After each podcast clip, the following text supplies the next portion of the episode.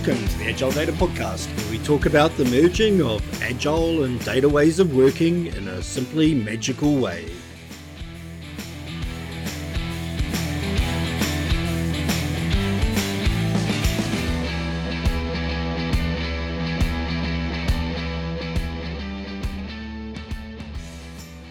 Welcome to the Agile Data Podcast. I'm Shane Gibson. And I'm Scott Ambler. Hey, Scott, thank you for coming on the show. I am mega excited about this one. I've been a big fan of your work for many years. And what are we're going to talk about today is this idea of ways of working. How can teams build their own ways of working? Why should they do it? How do we enable them? What steps should they start with? But before we rip into that, can you just give the audience a bit of background on your career in this world of agile and data and ways of working? Yeah, definitely. So I, have been in the IT space since the, the mid to late 1980s, working in various positions in various industries and various countries. And uh, I'm actually based in Toronto, Canada, but uh, uh, I was international, uh, an international traveler for many years, and I guess I still am. I started out as a programmer, but uh, very quickly moved into the data space became a, a, baby data architect, I guess you would say, a phenomenally junior data architect at a, very large financial institution and pretty much did their first data warehouse long before data warehousing was even a concept and learned a lot. I, I, actually was the holder of most of the corporate data at one point, or at least the, the metadata about the corporate data at one point. And the reason why the data architecture group had brought me into the fold was basically because I had more information about what was actually going on than they did. And people knew it. then I moved into the object oriented space and human computer interaction, like user experience now. And, and modeling, did some uh, work in the mid 1990s in the CMM space, a very heavy process at the time. I actually wrote the first CMM level five compliant process if you instantiated it fully for object oriented development. And basically, once I finished that work off, I was pretty much disgusted by CMM and moved on from that and went to the other end of the spectrum and started focusing on agile stuff, UML and agile, agile modeling, agile data, and, and took on a lot of the in the early 2000s, took on a lot of the not so sexy topics in the agile space, like modeling documentation in particular. And it was interesting. Now we take it for granted, but back in the day, it was radical, like doing things on post it notes and on whiteboards. And although, to be fair, people were doing it, but nobody was talking about it. And if you pick up modeling books from the late 90s, early 2000s, there isn't a single sketch in them. There isn't except for the books that I wrote. And uh, you got, got, to take those out of, out, of, out of play on that one. Uh, yeah, I keynoted at an academic modeling conference once and basically ripped into them for that, right? So I had their conference proceedings in my hand. And it was really good, some really solid papers. But I basically I was asking the audience, do you guys sketch and use post-it notes? Raise your hand. And they're all raising their hands. And raise your hand if you've got a paper in this conference proceedings. And it was really thick. Good portion of the audience had published. And I said, so how many of you have included sketches? In your papers. Everybody's hand went down. And I knew it would because I flipped through the, the, proceedings and I said, okay, so this is a problem. You're not writing about what you actually do in practice. You're writing about this theory, which is why pretty much everybody ignores you. Uh, and so that was, uh, you know, wasn't the most popular guy. But anyways, so it opened up the modeling space in the agile world. And so all the things we're doing now were really was radical 20 some odd years ago. Also did a lot of work in the data space, did some basic fundamental stuff there long before other people came, including yourself and all the good work that you've been doing there. And arguably it was too early. It was a good 10 to 15 years too early because the data folks just couldn't accept the fact that Agile was real and here to stay, and they didn't want to hear it. The Agile folks didn't care. Their idea of data knowledge was, oh, it's a database. We'll just encapsulate access to it, and that's all I need to do. So no worries. And that would be it. Right. And then they'd go off and make horrendous mistakes. So I did a lot of work there. But then when I joined IBM in 2006, I was their chief methodologist for IT within IBM Rational.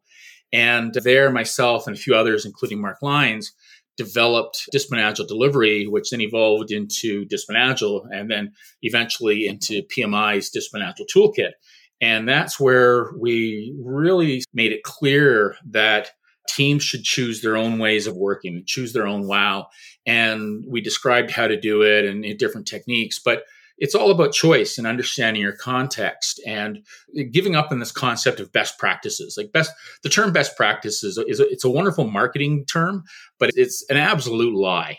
And it's what people want to hear, but it's, it's observably not true. The best you can do is let's do the best we can for the context, for the situation that we face. What makes sense for me in my situation would be a spectacularly bad idea for you in your situation.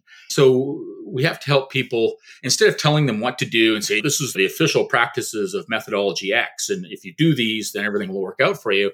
Instead, you need to help people understand here's the things you need to think about.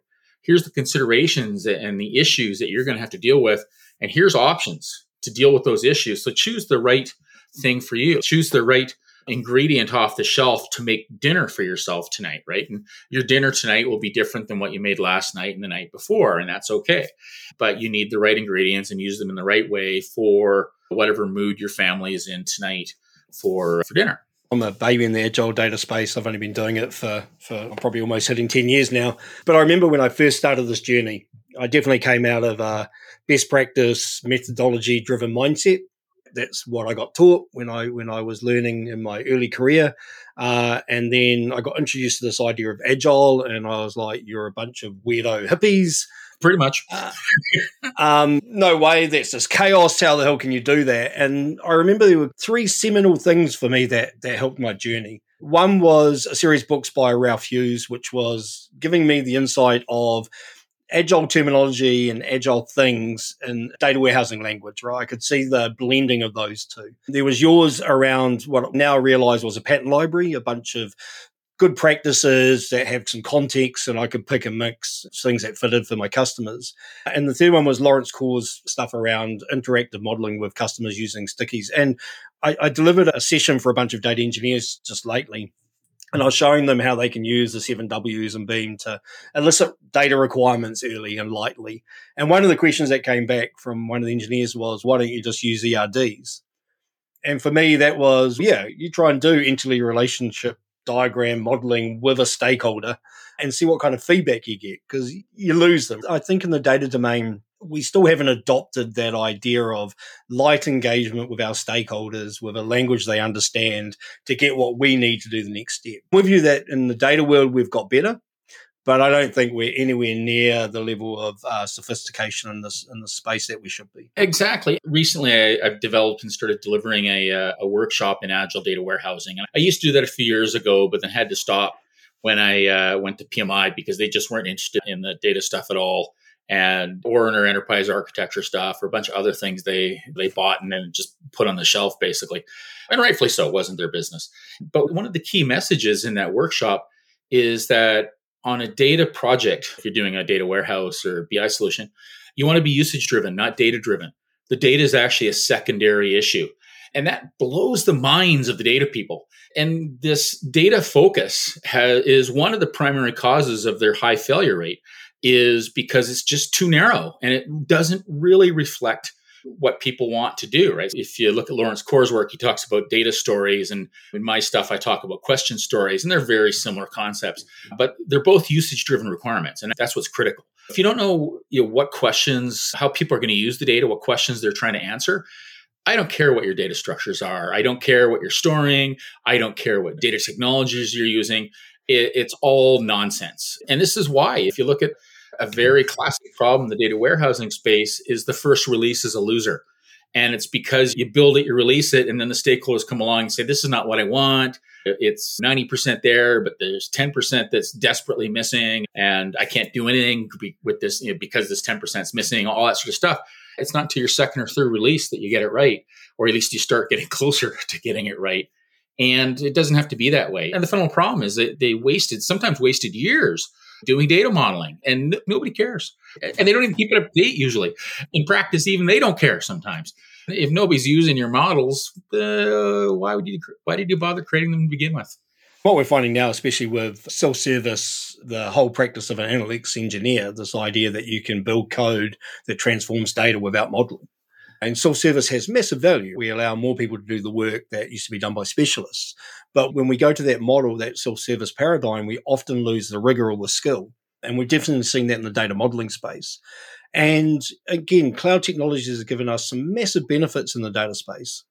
So we can now deploy platforms and build them and cobble them together much faster than we used to be able to do in the old days of installing Oracle databases and ODI on servers. But effectively, what we've done is we've taken a screwdriver that delivered a hole in a, in a screw nobody wanted, and then we used a power drill to deliver it faster. But it's yeah. still a screw in the wrong place. We just delivered it faster. So we've got to get into that model of early feedback. How can we build something small, get some feedback from our stakeholders? Because at that stage, we're going to learn what we did wrong, what we misinterpreted, because we don't have a shared language with them as much as we hoped we did. So just thinking about that and just thinking about this idea of way of working, because that's the whole focus of, of the podcast today. How would you describe way of working? How would you describe wow if you had to explain it to somebody from the beginning? So, your way of working is your process. This is how we go about doing our work as a team, as an individual, as an organization, as the case may be. And the fundamental thing is you want to do what's right for you and do the best that you can in the situation that you face and always try to get better. What that tells you is you need to understand what context you're in. You also need to understand what you're trying to achieve. In Discipline Agile, we talked about having process goals, basically. What are we trying to do and, and what do we need to be thinking about? So there's a little bit of process knowledge there. Once you understand what you're trying to achieve, like I'm trying to understand the requirements for this data warehouse that we're building, for example. Then you need to understand what are my options? How could I go about understanding these requirements? Maybe I could do ERDs. Maybe I could do user stories or data stories or question stories or use cases or this or this or this. Maybe I could do screen sketches or some random data sketch that I've never seen before, right? But somebody else has figured it out. And the idea is that You've got choices, but which one of those techniques is right for you in your situation based on what you're trying to achieve, what your skills are, what your culture is, what your preferences are? And then how do you choose which technique is right for you, particularly when you probably only know one or two of the 15 that I just listed? And number seven was probably your better option, but if you don't know about it and if you don't know what the trade offs are, how the heck can you make a coherent decision to experiment with it and see if it's right for you. Because just because technique number seven sounds like a good idea doesn't mean you're going to be able to pull it off. I hope you can, but stuff happens. This is the idea, right? You've got to have enough knowledge, or somebody on your team has to have enough knowledge, or you have to have some sort of a toolkit or some sort of magical AI tool, perhaps, that can give you advice as to here are your options, you know, here are your choices between them choose wisely, right? So it's the Indiana Jones thing. I think for me that the idea of a toolkit that kind of what resonates. And just lately, I've been on a whole uh, analogy of food in the data space. I don't know. I always seem to go back to food as as the analogy, and I liken it to a buffet. We have uh, a bunch of choices that we can put on our plate. We may have team members that are allergic to egg, so some of those food choices they're not available to us as a team given our context. And so what we're doing is we're picking from this pattern library, we're picking from this buffet of choices, and we're fitting the ones that work for us given our context and solve our problems. And we're saying, okay, that looks like it's going to be a good, nice meal.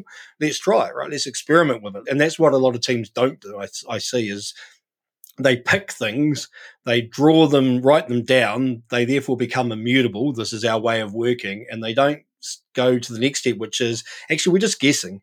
We think that pattern's going to solve that problem but we need to experiment with it. We need to test it. We need to do a retrospective on it that says, did it? Yes, no. If the answer is no, don't carry on doing it. Find something else, right? If the answer is yes, then lock it in for now. But at some stage, you're probably going to change it again. Is that what you found? Is that your way of working is incremental, isn't it? It's a toolkit that you're constantly adding to and removing and, and iterating as, as all agilists should.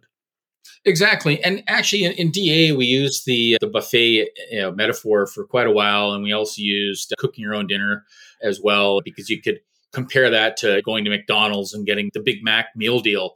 And yeah, you can eat that every night, but it gets boring pretty quickly, and not everybody in the family wants it.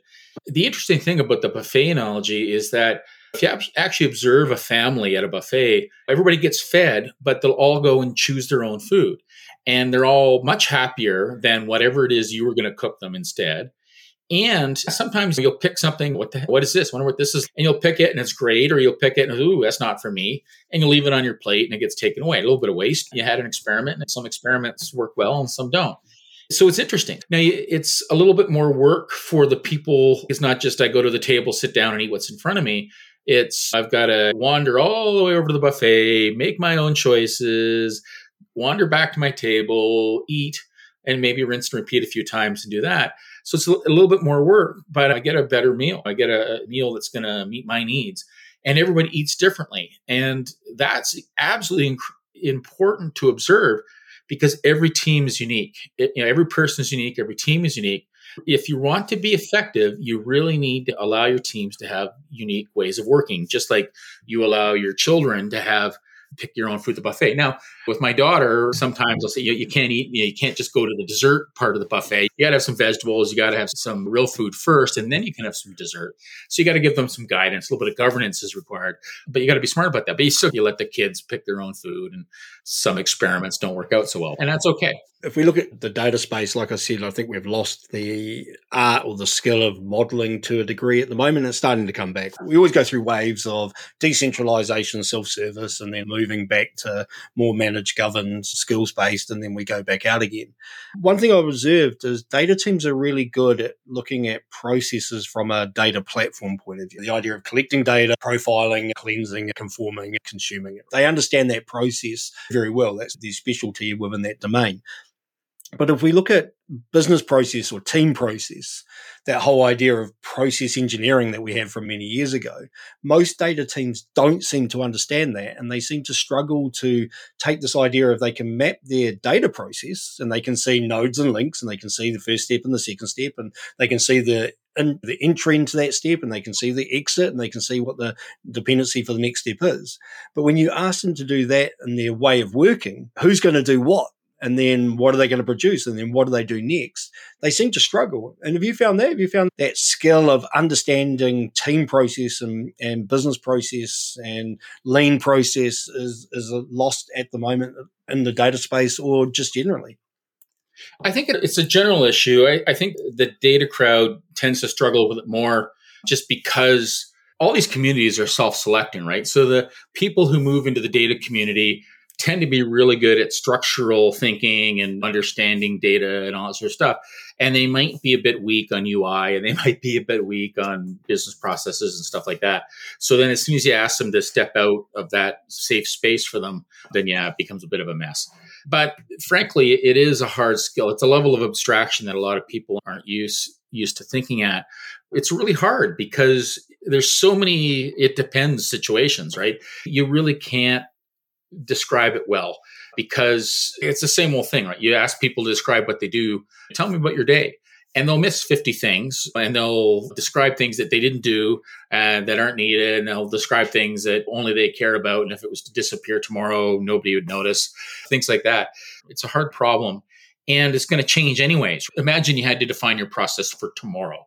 Here's what I'm going to do tomorrow that plan will last maybe 10 or 15 minutes and something's going to happen. Somebody asks you to do something, you, you get a call, something breaks. Earlier today, I, I was coding and for some reason, Python wasn't seeing my GPU anymore, which is problematic because I'm doing some AI stuff. So I really want access to my GPU. So I'm going to be fooling around for a couple hours probably trying to reinstall CUDA and all that good sort of stuff it is what my day is shot. you know, because uh, that's anywhere between five minutes and five hours. I don't know yet, but so stuff happens. Your situation changes, and you're going to change up the way that you work, and that's okay.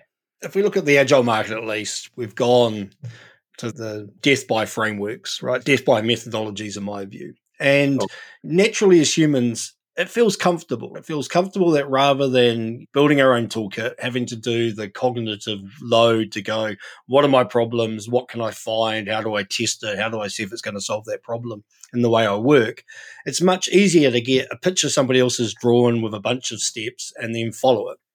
Have you seen that? Have you seen that the market's moved away from this kind of craft something that's fit for purpose and customized for you and your team to adopt a standard methodology or framework yet again? Yeah, so I think there, there is a lot of comfort in being told what to do. And even, even with intellectual workers, they still want to generally want to be told what to do. And organizations uh, also want to tell their people what to do. The leadership wants to be leading and be managing and doing their jobs. But the fundamental challenge is that these methods aren't fit for purpose for whatever your purpose is, right? You you get some things like Scrum, which are like there's almost nothing to it, and it's so wishy washy that you can force fit it into anything, but then it doesn't really give you much advice as a result, other than to run a few meetings when it gets down to it.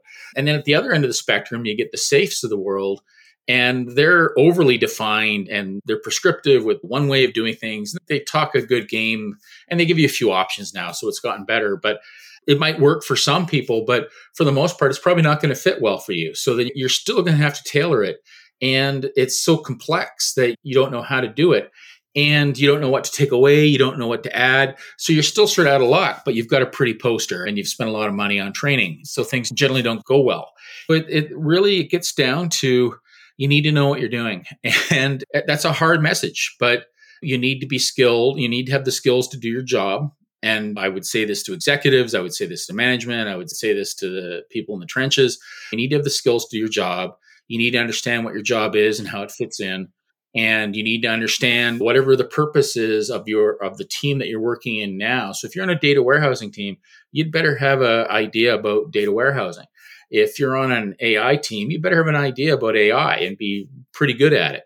And this I think is missing these methods don't go into the details. They try to be situation agnostic. So yeah, you can do Scrum, but it tells you nothing about data warehousing. Tells you nothing about building apps. It tells you nothing about marketing and like all these other domains where you're applying it into. So you're left to deal with that anyways.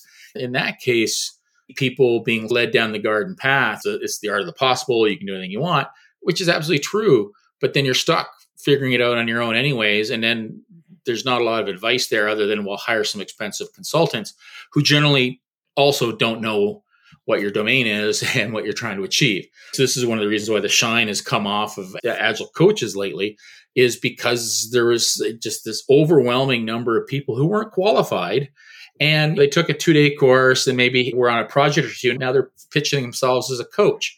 How offensive is that? and then and now they're wondering why can't I find a job? Because the entire community is not really qualified. And people have finally figured that one out.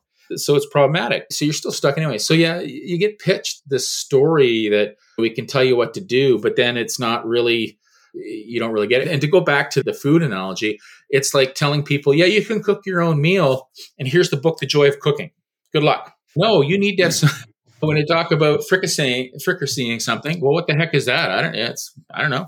You better have some basic cooking skills to to get the job done, right? Or are you going to start? For me, I differentiate leadership from coaching. My opinion, it's a strong opinion, is coaches should have played on the field. They should under, understand the domain, and then they spend all their time not telling somebody how to do it, but coaching them how to do it, right? There's a difference between telling and coaching. But if you don't understand what they're doing, then you don't have the context. So that's what a coach does. And then a leader gets out of the way. So for me, a leader doesn't have to have domain knowledge, but they have to empower the team who does to do the work and lead them and remove the barriers and let them get on with the, the thing that they're experts at, help them get rid of the roadblocks that are in their way. So if we look at that, let's say we're lucky enough that we have uh, a team and that team's been suddenly empowered to build their own way of working that team's in the data domain and they have some skills in that domain around data and all that good stuff, but they have limited skills around their business process or the, the way they work. And you're coming in to help them. Where do they start? I know there's no one way to start for every team, but generally, where would you tell a team to start working first in terms of building their own way of working? I generally start to wherever they are, right? So if they're already in progress, then I start looking around. First, I want to observe and get a handle on what's actually going on rather than what they're telling me is going on. But I also want to start trying to understand what are their main challenges right now and where's the pain and let's deal with the immediate pain and hopefully try to get some quick wins as well. It really does depend on what situation they're and, and what they're trying to achieve and is it realistic? So I've been on a lot of teams where they've got this completely unrealistic date to hit or this completely unrealistic scope for their budget or whatever's going on. And they've basically given up or they're frustrated and they should be giving up. I haven't quite figured out to give up yet. I try to help them understand where their main problems are and then start knocking them off one at a time. As we're doing that, it becomes a coaching thing of helping them understand that they've got options and asking leading questions and pointing them in the right direction sometimes too. And sometimes as a coach, you do have to tell them what to do. If you're a hockey coach and the team's milling about on the rink and the other team's out to score and he said, get your butts down here, take that guy out. you know, they're nowhere near that level of figuring out that they need to be protecting the goalie or something. Sometimes you do have to give them more advice than you probably would like to. But often it's really all about guiding them into helping them make their own decisions and then standing back. And sometimes you pretty much know it's going to be a bad, this is not going to work out well. But you know what? Let's see what happens. Going back to the buffet analogy, my daughter go a couple years ago, she went to the buffet and grabbed a big a plate full of shrimp because she likes shrimp. But how much shrimp can you really eat? and so we found that out. It was about half a plate, which was pretty impressive, but still not the full plate. So I ended up eating a little more shrimp than I probably wanted to that night. It's a bad idea, but let's see how it plays out. You know, oh yeah, and, and, definitely. A number of times I've said to teams in the early days, I said that's never going to work. I've never seen that work, and then experience taught me to say, I haven't seen that work before. I've seen teams try it. Here's the problems they hit, but give it a go because you know you get surprised. And for me, it is about that context. So I frame it in my head now about a team starting up from scratch will focus on certain patterns. We focus on the team building, the ways of working, the team charter, those team forming skills. If you go in and you're helping a team that's already down the track, then you're starting to look at where the problems are and what needs to be changed next to, to yeah. help their way of working. And then if you're at the stage where they're scaling, they're trying to break out to other teams, and that's a different problem, a different set of context. And for me, actually, I've got to the stage where I don't actually care which problem they want to solve because it's not solving the problem that we're there to help them with. It's helping them understand that it's their way of working, it's their process, and they need to be able to define and iterate it. So it's teaching them the skills or giving them the knowledge of how to iterate their way of working, regardless of which problem they're solving next. Um, exactly. Um, Teaching them how to learn. Yeah. yeah. And so that's that success, right, is when that team can iterate their own way of working and they don't need us anymore. That's when we've done our job uh, because they're just going to keep building better practices. And so that's one of the things in Choose Your WoW that I loved was this idea that you always focus on the goal first. So what's the goal we have to achieve and then what's the problem that's stopping us getting to that goal and then which pattern could we adopt that may solve that problem to achieve that goal. And I really like that way of thinking about it, which is that end state and then experimentation to get us there with our practice, with our way of working. So that was something that I'd, I'd, forgotten actually until I read it again. It was like, okay, forgot that little puppy. So this idea of a hybrid bunch of good ideas, because again, if we talk about way of working, I've followed what you've said for years in terms of there's a bunch of patterns out there. There's patterns in agile, there's patterns in data, there's patterns in product, there's patterns in lean, there's patterns all over the place that we can adopt, and they have value in given certain contexts. But what we end up with then is we end up with teams working differently because that's our goal is they're going to work given their context. But from an organizational point of view it seems scary. Hold on don't we want to standardize all the teams? We can go to that horrible spotify model problem which is uh, spotify had a strategy and the strategy was people build their own way of working somebody documented it once and everybody goes oh that's how spotify works and yeah. talked to a few people from there and they're going bollocks actually that was just one visualization of one state at one particular point in time. But as organizations, we always want to go, actually, let's just adopt that and put that onto every team. Have you seen that? This idea of standardizations across teams seems to be more important than enablement and getting the job done. Yeah, exactly. And, and this is what CMM and CMMI were all about back in the day, having repeatable processes. The politest thing I can say is that's just ignorant nonsense it's observably not true. I, every person is unique, every team is unique, everybody's in a unique situation, and all that stuff is changing constantly. So having one way of working across all teams.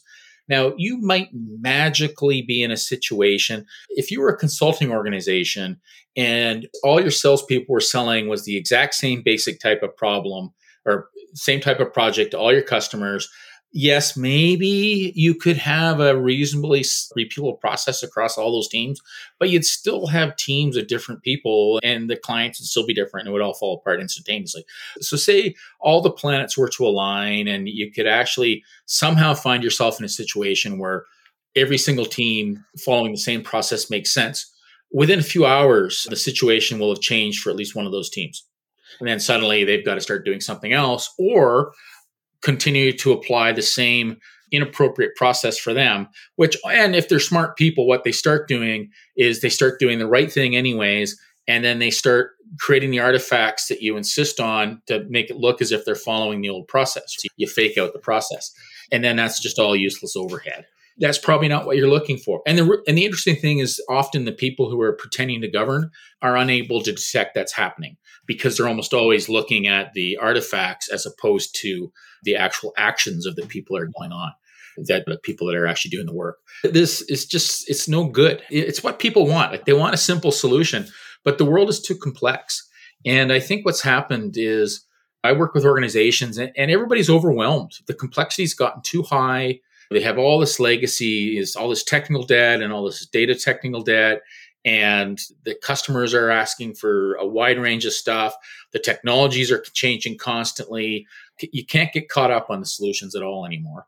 Everybody's just overwhelmed, and including the leadership. The leaders don't know what's going on either. If they're trying to to get a handle on what's happening, and it's just too much for them. And yet they're trying to make decisions, and they just can't. It's far too complex and it's not what people want to hear. And somebody comes along with this snake oil, follow this methodology for doing this type of project or for doing it across your entire organization. And it, and it sounds good. Like they, the story is always good, particularly when you don't really know what you're listening to and you're overwhelmed and you desperately want a solution. And somebody comes along with this semi complex thing that sort of makes sense to you. And then they're slick. They got a slick salesperson or a slick story and it sounds good. So you adopt it and a couple years later you find out it didn't really work out for you it's a disaster so you go on to the next snake oil salesman and this is what these organizations are doing constantly they just lurch to the the next hopeful solution building up all this technical debt and cultural debt as they go and not really getting the job done. The only way you can be successful these days is you've got to step back. You have to accept complexity. You've got to embrace the situation that you're in and realize that you you need to get a handle on it. You need people that understand what their jobs are and what to do and, and how to do it and be willing to learn because when everything's constantly changing, you've got to be constantly learning and changing yourself. And this is hard. And, and yeah, it's what yeah. it's all about. Yeah, skills and knowledge. That's what why we get paid so much. And often I see facades, like like you talked about. One of the things about methodologies or standardization is it makes people comfortable because they see something that looks familiar as humans, we look for patterns and we go, seen it before, feel comfortable about it. But we see this facade behavior. So, an example I had was worked with a team. The team started rocking it in an organization. They were amazing. Organization, as, as often happens, they see this little amoeba, this little virus start to happen that's working differently, and they try and kill it. And the team had some good umbrella or, or shit cover. Um, so they managed to survive. They had a leader that, that protected them from the political norm, and the team survived so then the organization changes and goes, oh, okay, this thing looks like it's working. We should adopt it. But what the organization did, because it was a you know PMO, project management office led organization, they brought in a BA to write the methodology on this agile way of working. And that person at no time talked to the team. They didn't talk to the team, they didn't absorb it. And then this document came out, said, here's our agile way of working. And the team went, what are we meant to do? We meant to change the way we work to that because that's not what we're doing. And we tried that but it didn't work for us. We haven't tried that but Maybe that's interesting. But this organization standardization seems to be the way we taught, right? Because we're taught to chicken farm, we're at school. We're taught to follow a set of steps and, and do it that way. But if we talk about that waste, that idea of somebody that spent six months of their life writing a document for their agile way of working that's never going to be adopted. Another example of waste is the team are operating in a certain way, and then a project manager has to distill it into a Gantt chart for the PMO because that's the standard way we report across the organization.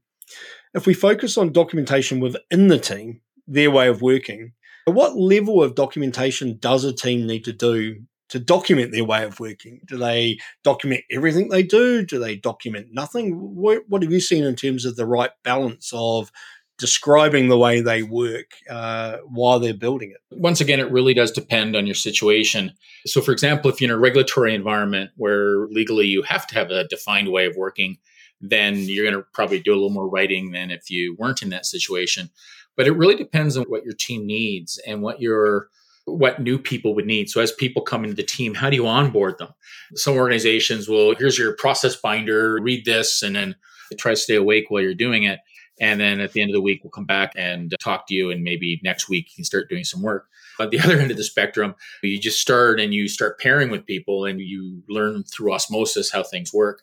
I've seen processes defined as, as simply as a, a single page on the wall, a piece of paper on the wall for a co-located team. Here's our agreement. Here's how we intend to treat each other. And here's our rights and responsibilities, basically. I've seen 50 page documents, several hundred page documents that nobody ever reads. Even the new people, they you get 10 pages in and it's all over by that point. So the problem with documentation, people probably aren't going to read it. Don't write the documentation if you don't intend to keep it updated. And so if your way of working is constantly changing, then you'd be constantly changing whatever documentation um, you've got about that. Same old rules. Lighter is better than heavier um, when it comes to documentation. Keep it as concise as possible. Just barely good enough type thinking. I would not invest a lot of time in writing process documentation unless I'm in a regulatory situation that requires it. And always read the regulations. Don't let the bureaucrats read the regulations and tell you what they say. You need to read the regulations yourself because what the regs say and what you're told the regs say are often very different.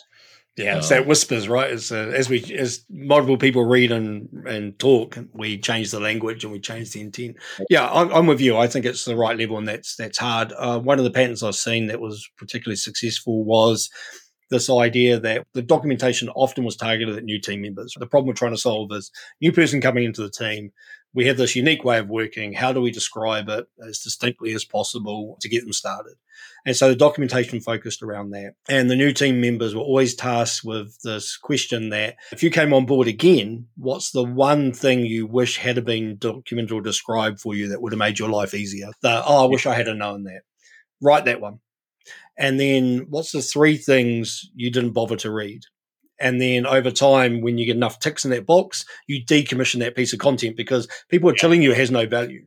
And then, like you said, the level of documentation needs to align to your cadence of change. If you're constantly redefining the way you work, you've got that high cadence of change, then less documentation because it's going to get out of date. And out of date documentation is far worse than none because people trust it. They read it and go, oh, that's the gospel. And if it's out of date, they don't know. Versus if it doesn't exist, they're going to go ask a team member, how do we do this? And they're going to get the, the latest version. So I'm with you on that. And so that idea of continuous improvement, we get taught to do continuous improvement in our code, continuous improvement in the way we deploy and the way we build and, and our data. And, and that whole continuous improvement is, is something that's baked into us now when we work. But very rarely do our teams get taught to do continuous improvement in the way they work. Now, if we look at Scrum, that's where the retro came from, the retrospective, right? yeah. that idea that we're going to force a ceremony where we're going to force the team to say what went well, what didn't, and what are we going to change. Because we know by bringing in circuit breakers, by bringing forcing functions, people will learn that behavior. It's quite brutal, and it's uh, it is a form of waste if we think about the amount of time we waste with that team meeting to do that retro versus if they just retrospectively change the way they worked every day. But we know those forcing functions are important. But outside Scrum, we don't tend to see that continuous improvement of the way we work, of our processes being endemic, do we? Or have I got it wrong? Because lean's all about process review and continuous improvement, isn't it? I, I think it really depends. So I would argue that I don't think we really see a lot of improvement in Scrum. It would have changed. like Scrum hasn't changed all that much since the mid 1990s. It's it's evolved a bit, but considering how many people are, are doing it and how long it's been around, it's really stagnant. And I think it shows it. And people have been saying this for years and then nothing happens be just because of the culture of the uh, Scrum community. It's more about holding a retro, right? So I think the challenge with forcing people to have a retro every week, every two weeks, whatever your sprint length is that it becomes so regular that it becomes nothing. And are you really improving? Are you really having a retro? Are, are you really identifying what we should fix and then fix. It's that get off your butt and deal with the issue or issues. That's where it all tends to fall apart. Because otherwise, these Scrum teams would evolve away from Scrum within a few months. I guarantee that because every time I've been coaching a team and we actually did retros and I held their feet to the fire by putting measures in place. So I'm a big fan of uh, measured improvement. If you identify, hey, we need to fix X, whatever X happens to be, Okay, fine. But what are we going to do to fix X? Let's do this. Okay, fine. What? How are we going to measure? How are we going to know that we fixed X? Oh, I don't know. We need to figure that one out, right? What improvement do we need to see? And how are we going to measure that uh, over the next month or two, however long we think it's going to take to fix X? And then do we see improvement? And then, and it's not just declaring success. Say it takes you two months to address whatever this X thing is. I want to keep some measures in place to make sure we're not slipping. Because what'll happen is the, the shiny new problem syndrome. You think you fixed one thing and you really barely fixed it. And then you go on to the next thing and you forget about X. And then your behavior slips and you start doing not X because now you're working on Y.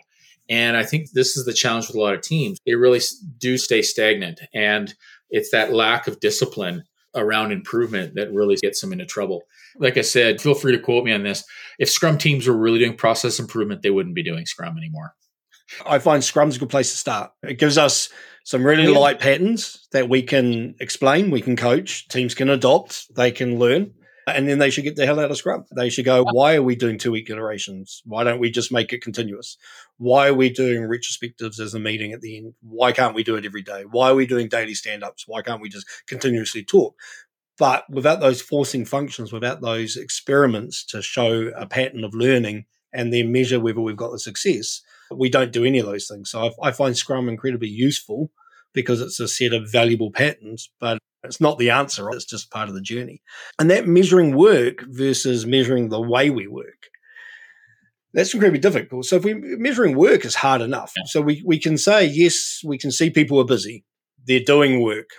Everybody's busy. Tasks are being done. But are those tasks moving any of our dials? In the data world, did that data provide any action, any outcome, any value to the organization? Yeah. Hell, was that data accurate? We don't even measure that half the time because we don't know what accuracy actually looks like. In the product world and software, we can say, yes, we put a widget on the page and people can type into it, but did that change the behavior of our customers? Did that customer behavior change actually deliver us more or less value to the organization? Those measurement things are really hard.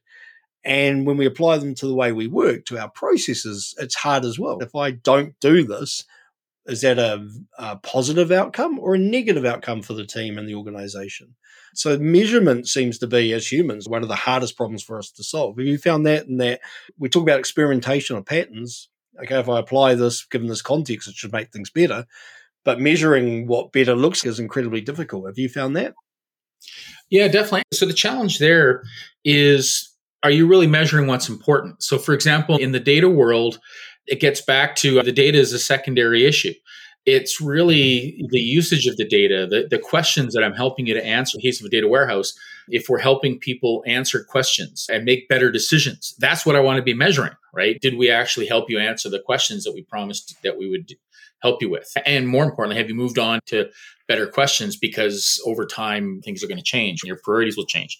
That's what I really want to be measuring.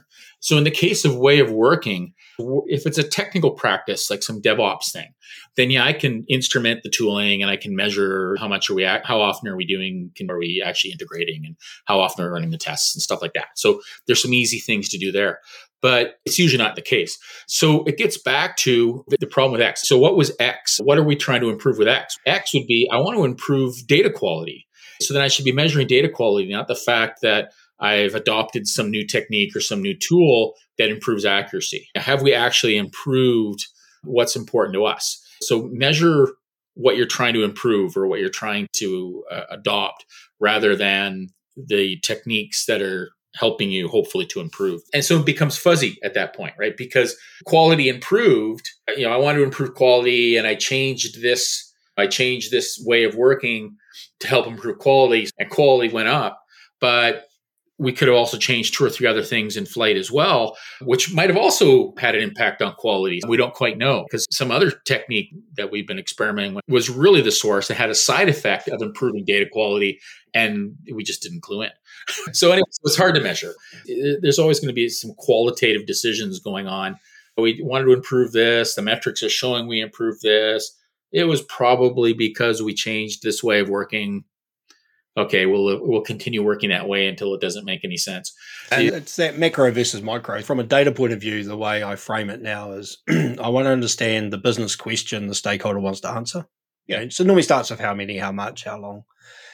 Then the next thing I want to understand is if I give you the data or the information to answer that question, what action are you going to take? I want to understand all the customers are going to churn. All right, once I give you that, what are you going to do? What action? Oh, okay, I'm going to go and do a save offer. Okay, well, if you take that action, what outcome are you expecting? Yeah. Okay, well, I do a save offer. I'm expecting less people to churn. Okay, and if that outcome was successful, what's the value to the organization? Oh, okay, I expect less people churning, lifetime value is going to go up by 5%.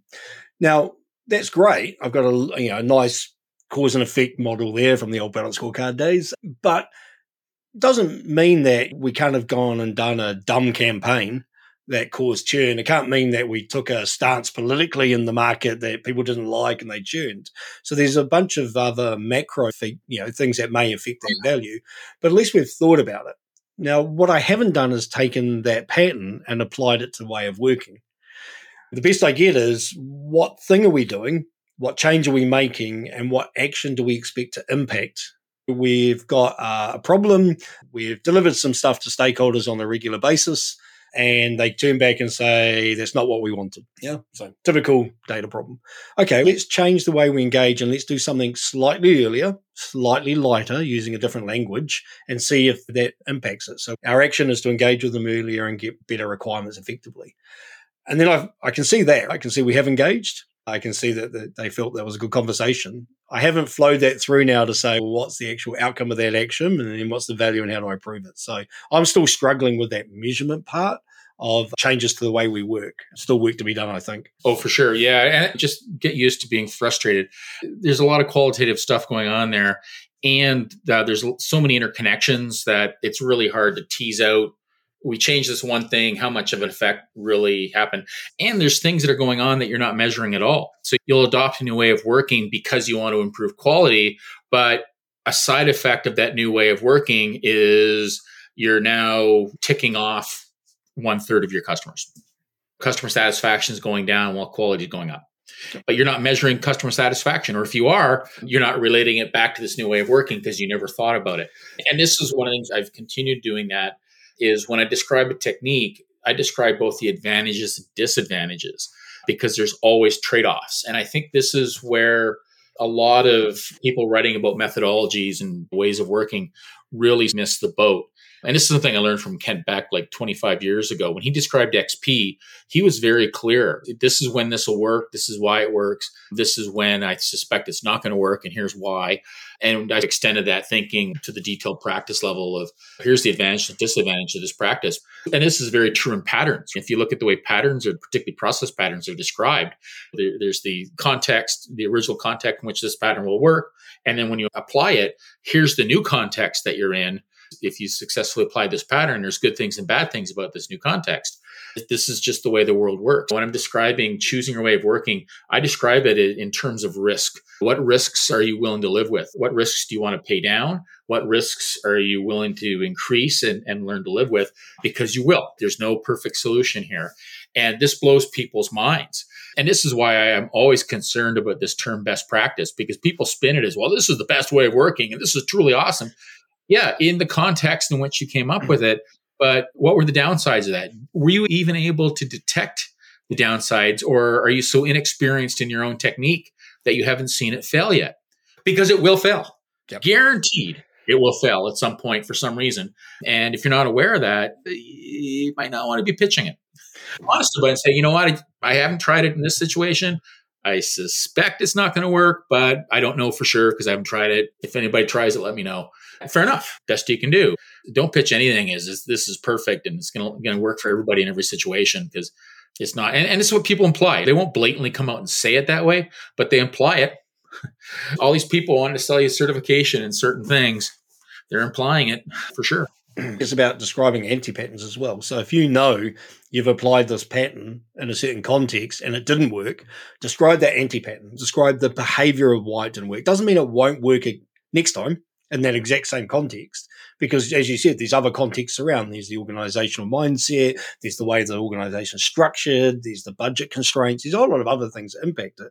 But describe that anti-pattern. An example yeah. for me would be our stakeholders are frustrated because they can't get any work into the queue. The actual pattern introduced the concierge introduce somebody that's going to go and talk to them early, gather something, put it in the queue, engage with them. Don't just say you have to wait. That's a great pattern. The anti pattern, now what you've done is set a promise that you're not going to deliver because if you haven't changed any other way of working, their work's not going to get done any faster. But you've set up an anti pattern where you've had a conversation, you've set an expectation, and now you're going to disappoint them even more.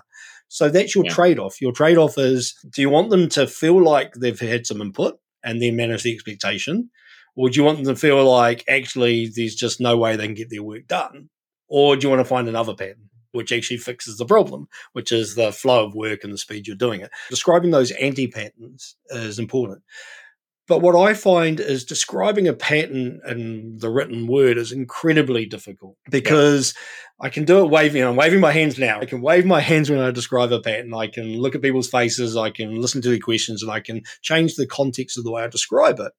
And yeah, with a pattern, there is that standard pattern for a pattern, which is here's the thing, here's the context of the thing, here's how you apply the thing, here's some risks or anti patterns where it's dangerous for that thing. You're trying to distill all this knowledge so somebody else can pick it up and apply it.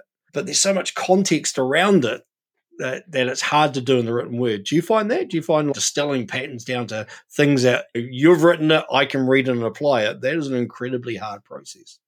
Yeah, it is, and and this is why if you look at the the, the work of the patterns community, they can take years to write up a pattern language. And it's common to take years to write up a pattern language and get it right. The first few iterations of what you think is a great pattern language tend to be total garbage. And that's okay. But you learn and they shepherd you through. And it tends to be a multi year process, but you end up with some pretty good results.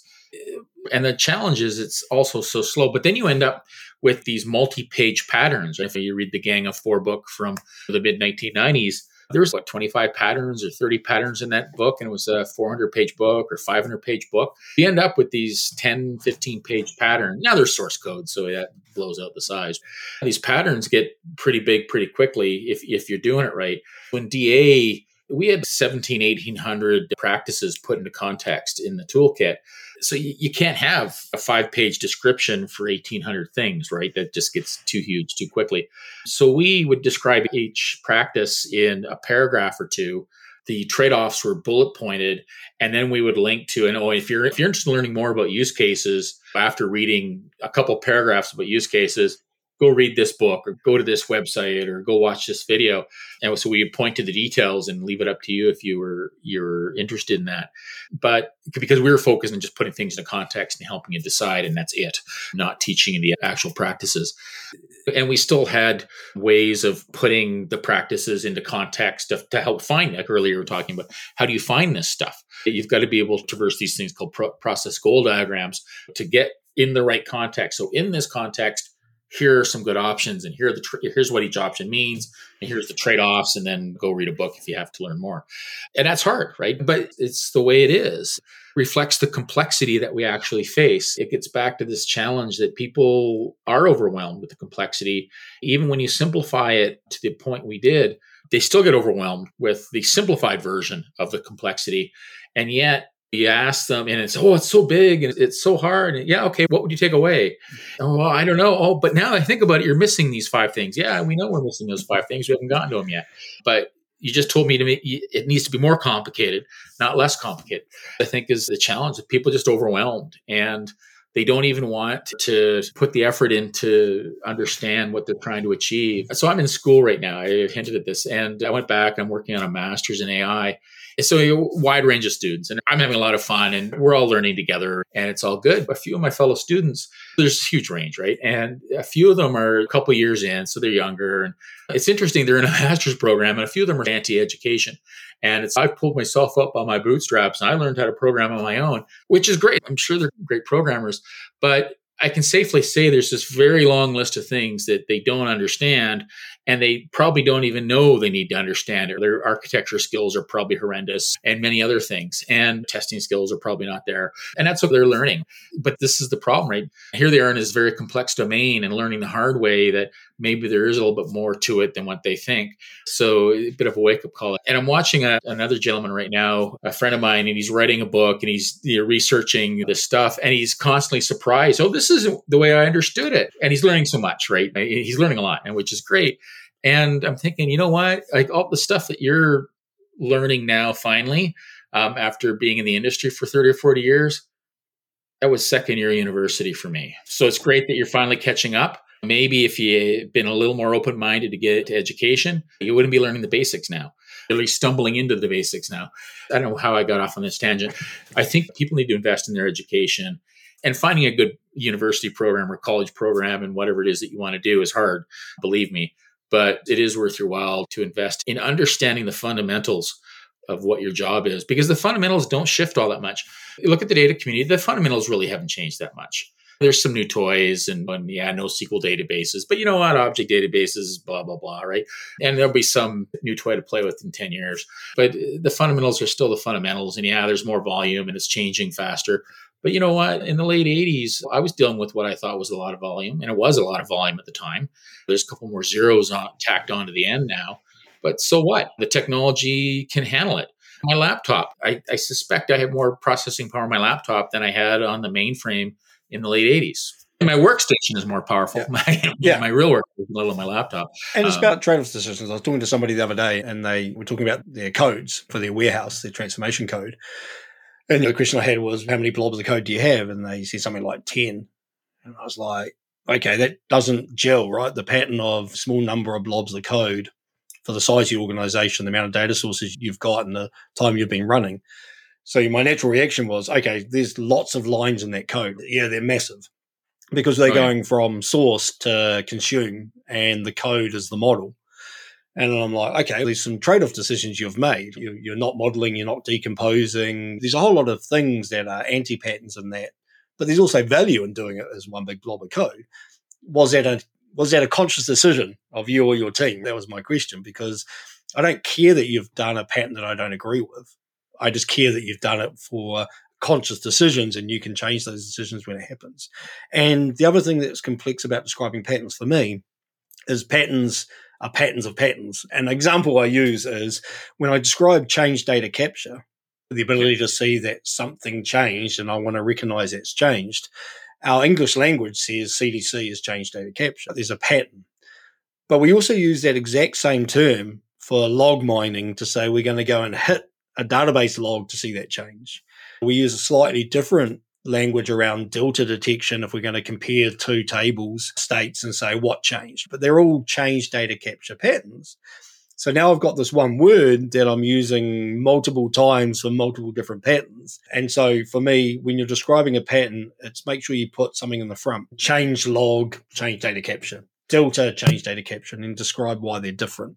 Because we often have patterns that are made up of other patterns. Like your friend, I'm, I'm a, a failed author at the moment. And what's been interesting for me is there's been a bunch of patterns that I've used with teams for many years and found teams very successful. And so I coach teams on those patterns on a regular basis.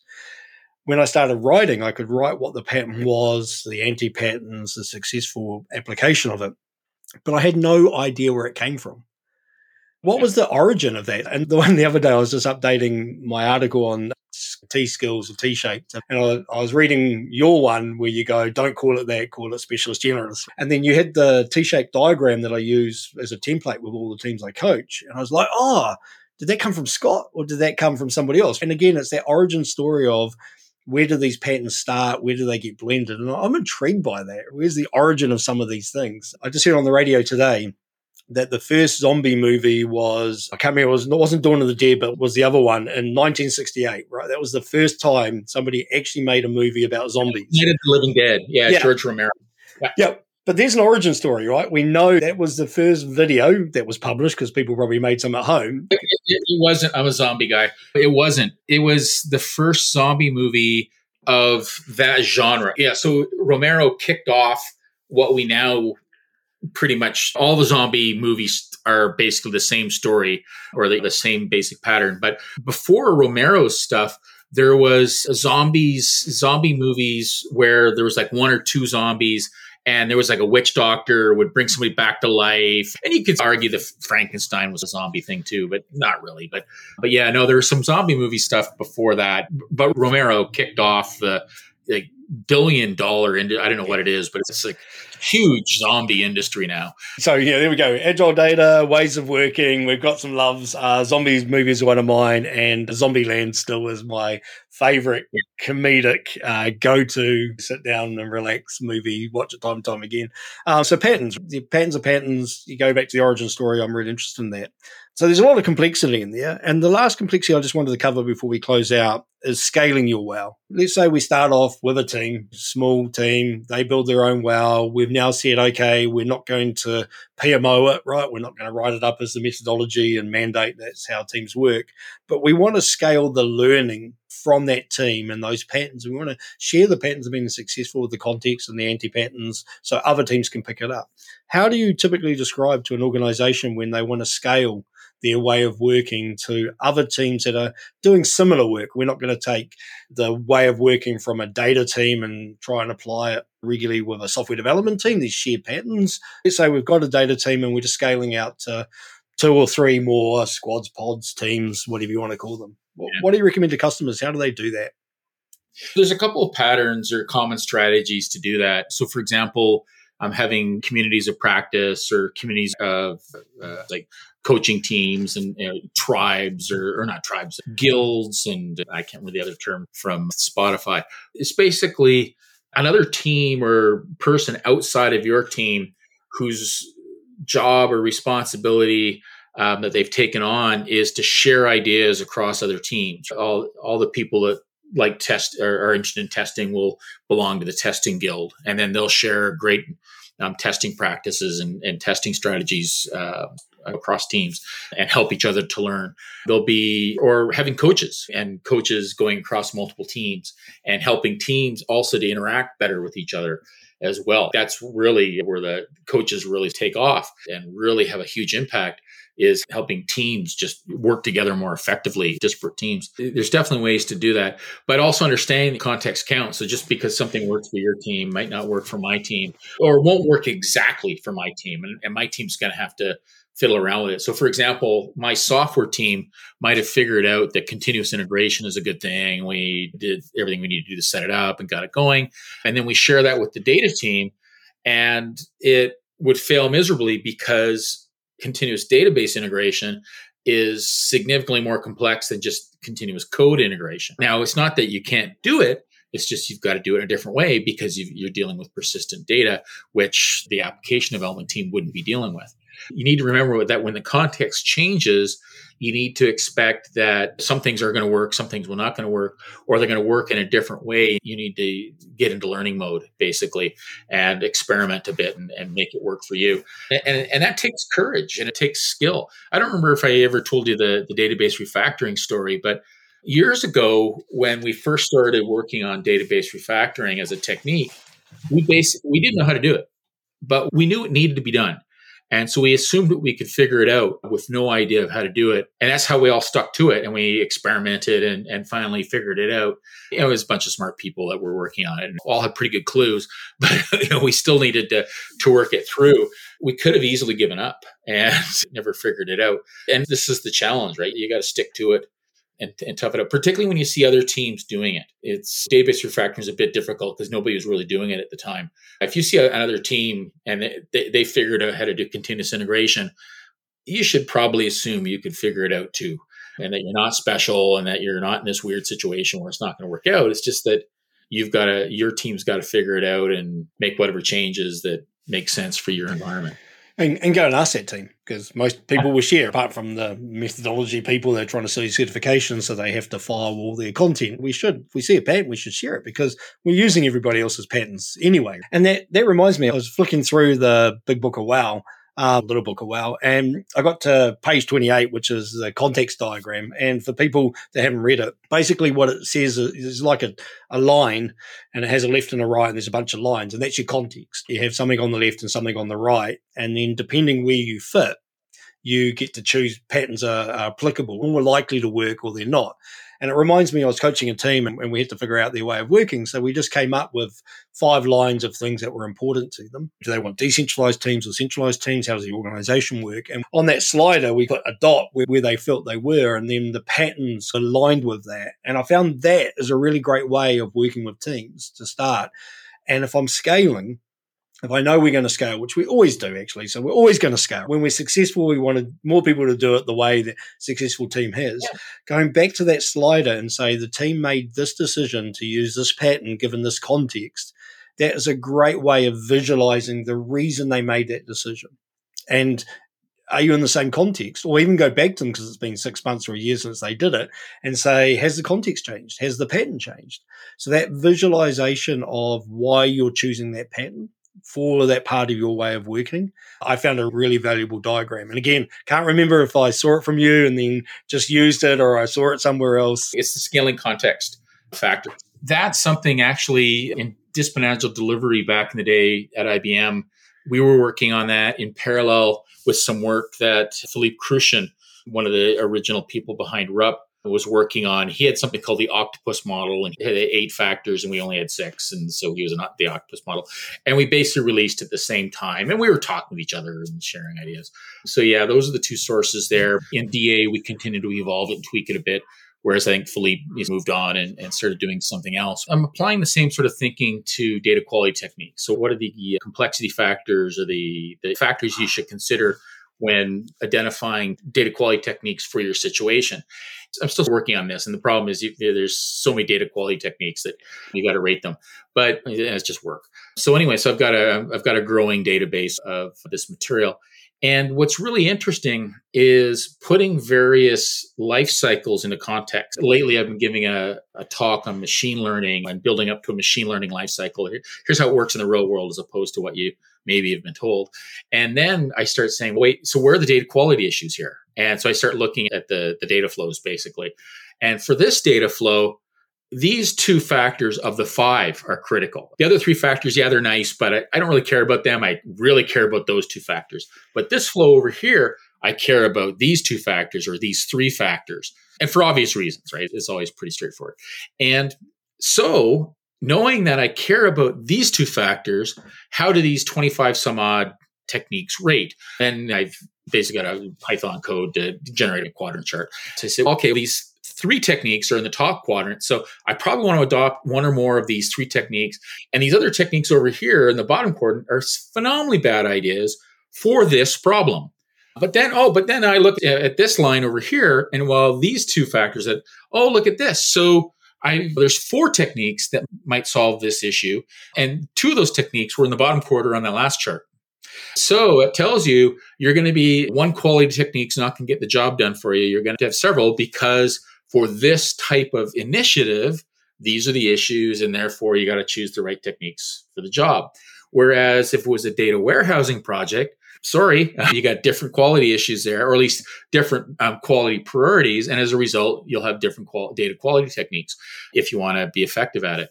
So it takes a while to build up to this, uh, to describing it, but it's a really interesting way of looking at it because you can rate the quality techniques on these five things. And it, it, I really need a sixth factor, but unfortunately, the sixth factor depends on the culture of your organization, which I can't judge. But I can tell you how to judge it yourself and then throw it into the mix if you want to. And the idea is that we can rate all these quality techniques. And then if you understand your life cycle that you're following, then it's a fairly straightforward analysis to you know per, figure out here's my priorities based on what on the way I'm working now. Therefore, um, here's how I'm going to choose these data quality techniques. And it's a different set of factors than what we talked about in DA because the factors in DA were of a higher level and you couldn't get down into the weeds. But now, because I've narrowed the focus down to data quality, I can get down into the weeds with specific things to data quality that may or may not apply. Actually, a lot of them would apply for other issues, but um, these are the five factors for data quality. That idea of allowing somebody to enter in their context and then have the machine recommend patterns that may fit their context, that's valuable because as we talked about, we end up with this pattern library that's so broad, so massive, but there's more we're missing. So it's not that we can never take anything away because every one of those patterns has value. It's uh, figuring out how we can quickly say to a person, "What's your context?" and then try these because we think these are the most likely. So just look at time just to close that out. You've been on a bit of journey in your career from development through to coaching and, and writing up patterns and building out the DAD stuff and now back into education again. What is your focus these days, and how do people get hold of you if they want to talk to you about it? So the, the easiest way to get hold of me is just drop by scottambler.com, and it's obvious once you hit the site. So I'm I'm focused right now. I went back to school for a master's degree in AI. So that's going to keep me busy, and it's a part time degree, but that's going to keep me busy until the end of or. And I'm doing some coaching, consulting part time as well, mostly around data quality issues, particularly in the machine learning space because everybody's getting it's garbage in, garbage out, right? People are getting beat up on their data technical debt. I'm having a, having a really good time doing that. And I do webinars for user groups and chapters and all that sort of stuff because I enjoy doing that. I've always said sharing is caring, and given the amount you've shared over the career that you've had, I think that shows the amount you care in terms of sharing this knowledge and making it open and freely available to everybody. Uh, again, big thank you for how much your content has helped me in my career, but also just the fact that you share it so openly with everybody who wants to use it. On that, look, thanks for coming on the show, and I hope everybody has a simply magical day. Fantastic. Thanks for having me.